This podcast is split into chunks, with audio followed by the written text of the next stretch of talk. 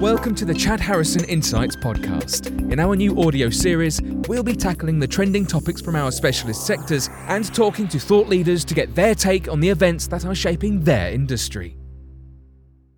Hello, and welcome back to CH Insight.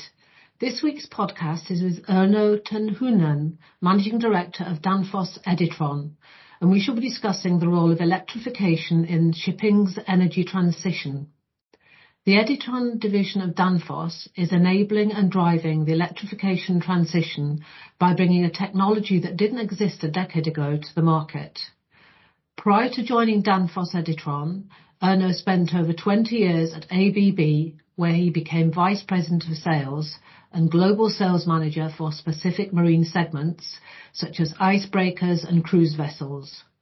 Erno holds a Master in Energy Technology from LUT University. He started working in electrification by delivering large grid investment projects worldwide, such as in Honduras, Jordan, Kenya, Lithuania, Vietnam, and Finland. By doing so, he worked closely with electrification specialists, which gave him the needed background for his next step as an electrification manager in the marine industry. While the electrification of land and marine projects is fairly similar in their applications, big cruise liners can be considered small towns. The business culture is widely different. The maritime industry offers a more dynamic business environment with players from different continents working on the same market or project. This new environment enabled Erno to meet people from a wide range of backgrounds and cultures within the projects he managed. This has become a crucial aspect of his day-to-day life and something he placed great importance on. In addition, conducting electrification sales in the marine industry means having to consider how to increase the energy efficiency of vessels and take into account not only the propulsion, but also the energy generation. This all-encompassing focus gave him a bigger perspective on the projects he managed. I asked Erno what drives him, what is his passion, and he simply said, "Making a global change."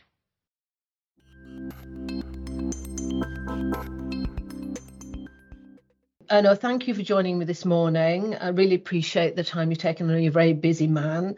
Um, what we're going to talk about today is a pathway to decarbonize the shipping sector by 2050.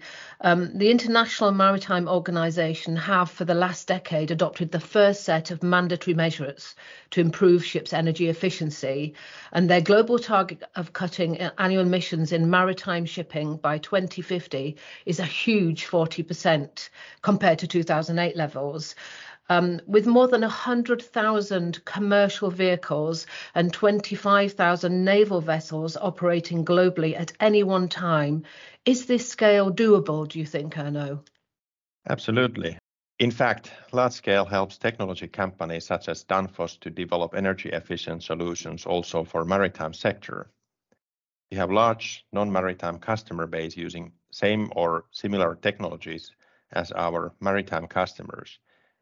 Therefore, our maritime customers will get the benefit of using the same technology as high volume customers in other industrial areas or in off-highway applications. Number of merchant and naval vessel is large, and we see that there are many ways to improve vessel energy efficiency. Our focus area is and will be to improve vessel critical applications such as main propulsion and power generation. But not only limit to those, but also improve the energy efficiency of uh, small power auxiliary systems. Mm-hmm. Many mm-hmm. auxiliary systems are running, I would say, uh, some of them are running full power 24/7, but then there are also applications which gets a benefit of using a drive system while having the needed power only in sequences. Mm-hmm. I was wondering about that because a lot of, uh, I mean, at the moment, we're still gonna continue with internal combustion engines for the time being, uh, until we can have everything in place. Um, do you think hybrid? I know that you you are working with hybrid uh, vessels and ferries at the moment.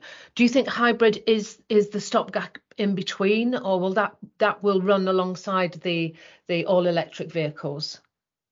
I would say that the it's a step forward. So hybrid solutions are already used in a maritime environment. Mm-hmm. There are mm-hmm. many vessel types actually, uh, where the um, hybrid systems in the power generations side is used to balance power generation, where mm, the vessel operations require dynamic uh, power generation, meaning that the operational profile of the vessel is such that the needed power is varying a lot. Mm-hmm, mm-hmm. Uh, this kind of application is is typically built for a vessel having a uh, diesel or gas electric propulsion, which is actually uh, have been a mainstream for many vessel types over the years.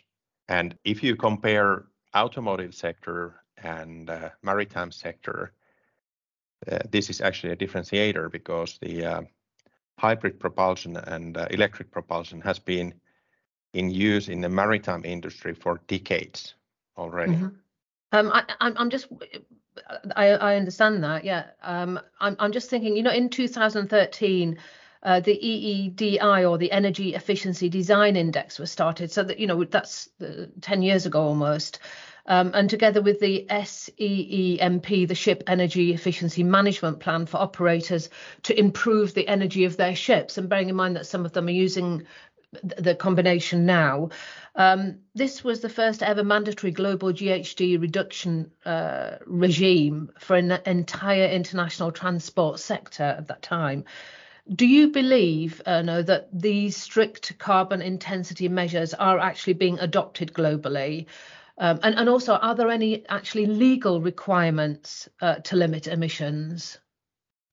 I think keyword in your question is uh, word global, since uh, there are already a lot of local requirements in place for the ports and inland waterways in many areas, just to restrict carbon emissions and uh, also pollution levels. Uh, I would say that the EEDI and other global guidelines are helping global maritime industry to develop the technologies. But if you think where the market is going right now, I would say that the uh, local uh, vessels are following the local regulations. Uh, now we are talking about short sea shipping. Mm-hmm. But the ocean-going vessels are focusing more on the auxiliary power plant optimization, and this is just because of the there are so many regulations what comes to emissions Uh, while vessels are staying in the ports. Mm. I think that's uh, that's the big thing, isn't it? When when they're in the ports as well. Um, this is a a big question, and I don't know how you're gonna answer this, Erno. Um, and I guess you have a much better insight to this in Danfoss. Um, when do you see all electric fleets replacing current vessels globally, ocean-going and local vessels? I mean, I'm thinking the smaller vessels, such as the ferries or coastal ships, are the ones that will become all electric. Those fleets will become all electric sooner. But do you think that that 2050 would be something where we will see purely electric ships um, patrolling our seas? Yes, indeed. I think the um, how we see is that the all-electric vessels will be in use mainly in the coastal areas, just due to operational range with available industrial solutions. Uh, for the moment, longest uh, recording distance with a single battery charge, what comes to all-electric vessels, is uh, approximately 50 nautical miles, equals to approximately 90 kilometers, which was made, if I remember right, full electric ferry, Ellen, last summer, June 2022. We see that um, all-electric fleet is developing, and we see a lot of investment programs under development all over the world. In some areas, there are already all-electric vessels in operations, and I would say that number of all-electric fleet is rising rapidly. Mm-hmm. But of course, the full electric vessels, I would say that the focus will be quite long time in the really in the short sea shipping side, and the ocean-going vessels will use different type of technologies.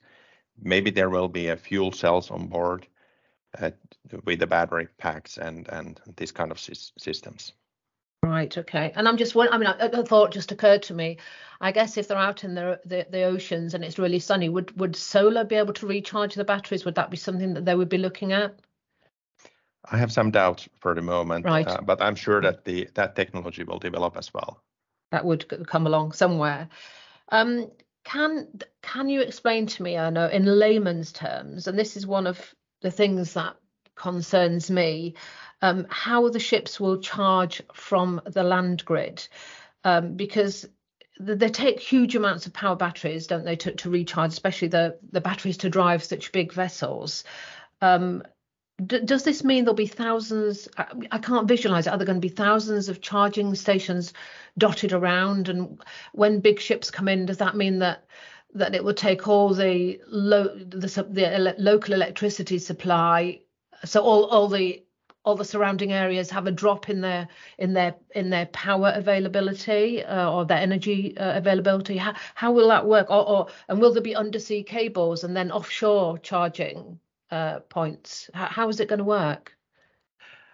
Uh, this is a good question, and I think that there is no simple solution, and I don't think that nobody knows uh, right answer for the moment. Mm-hmm. I believe that the combination of different alternatives of clean power supply will be used.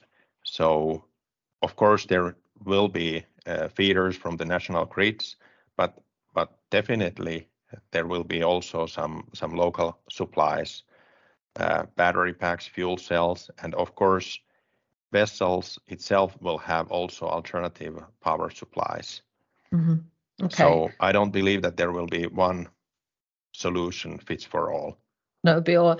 I, I'm I'm also working with hydrogen companies at the moment um, in the aviation and, and the heavy truck arena. Again, two um, points that are uh, aligned very closely with alternative uh, to, to batteries. Um, and I, I am aware that Norled, uh, a Norwegian operator, took delivery last year of um, a liquid hydrogen ferry. Um, would this work in the marine industry as a whole, do you think, as, as one of the alternatives that you mentioned? Uh, I believe that hydrogen will be one of the solutions, and Mhm. what we have seen already, and uh, also where we have been involved as well, is that hydrogen will be one of the main alternative fuels for ocean-going vessels, but not only for ocean-going vessels, but also for short sea shipping. Uh, And here is the good thing is that if you have hydrogen power plant using fuel cells, then Mhm. the hybrid propulsion is pretty much what it is already today. So the new thing is only the fuel cell uh, in the maritime industry and, uh, of course, the uh, uh, fuel uh, supply infrastructure. Mhm. Um, there, there is another uh, couple of words that have been bandied around as well. Green ammonia. Um, I don't know a great deal about that. Can you tell me what, what how this works and, and what does what, what does this mean? And is it a re- another realistic alternative, or is this just something that is being tried at the moment? I wouldn't uh, limit any any alternatives for the moment. The future will show that if green ammonia will be one of the the uh, realistic uh, alternatives for uh, maritime industry. It's it's hard to say, but future will tell. hmm That it'd be quite interesting to see what what's going to unfold. Um, I'm a, a sailor myself, and uh, I sail quite a lot around Europe uh, in my youth. Um, we used to come across big ships and all the various things that used to happen, and we used to panic our little yacht. Um, we are seeing a lot of ADAS vehicles being tested on the roads at the moment uh, globally. Do do you see a time when we will have these big ships that are completely unmanned patrolling the seas that are just the equivalent of ADAS from from that point of view where they will they will have no one but they will be controlled from maybe remote or watched by remote um, uh, operators? Uh, is this the future or is it already existing? This is a Oh. good question. yes So there are already technologies already there. Mhm. Uh, unmanned vessels are already there. Uh, we are also involved uh, with some of the uh, this type of vessels. And I would say that the by knowing that technology is already existing, so I would say that safety aspect will be a key thing here for marine vessels as well. Um, Existing marine technology and vessel control allow already a transit to unmanned vessels very quickly. Mm-hmm. Uh, I think the the biggest challenge is that how the regulations locally, but also globally, are developing, and when we can see the real commercial operations ongoing. Mm-hmm. I can see it working when they're out in the oceans and and they don't cross paths at all. Uh, Around the coastlines, I think um, that personally having, you know, been a sailor, that's gonna be quite a tricky one. But it's the same as uh, with roads where they we have the lidar and the radar at the moment, isn't it? How they're working with the with the ADAS and how they're doing it. I'm just wondering again how that would fit in the infrastructure of uh, the land around. Um, There is another thing I've been uh, looking at here, um, and just coming finally to the last question, so thank you so much. Um, approximately 90% of world goods are carried by sea. I wasn't aware of that. I was quite shocked by that. And this represented in 2019 around 11 billion, that's billion tons of freight. Um, and this demand is expected to grow anywhere from 50% to 250% by 2050. This is a really scary amount to me. Um, and if we don't do something, it would be catastrophic to our planet. So we have to do something uh, for for for uh, all these goods being transported. What do you personally feel is the best way forward to ensure that our planet continues to breathe, as it were? Um, this is a fair statement. Uh, I would mm. say that marine industry is already doing a lot to reduce CO2 footprint for the large ocean-going vessels. Um, of course, it's not that visible yet because the fleet is huge, but there's uh, many things going on. Uh, making all vessels fully emission-free seems to be quite ambitious target. But uh, I would say that step-by-step development with focus on all parts of the power generation on board of the vessels and also on the consumer side Uh, will bring results and uh, not maybe within a few years, but I would say that in the medium term, yes. Good. Uh, that's really good to hear. Erno, thank you so much for taking the time today. Um, I think it's been hugely insightful for me. Um, I wasn't aware that the maybe naively that already we had unmanned vessels around. I'll be watching out for those. Um, and certainly a lot of information to think about. Um, it would be really good uh, to catch up maybe in 12 months' time or maybe in 18 months' time just to see how we are doing on this pathway to decarbonization uh, in the maritime world and see what other things have been discovered. I'm sure there's lots that you know that you can't tell me um, that will obviously become apparent.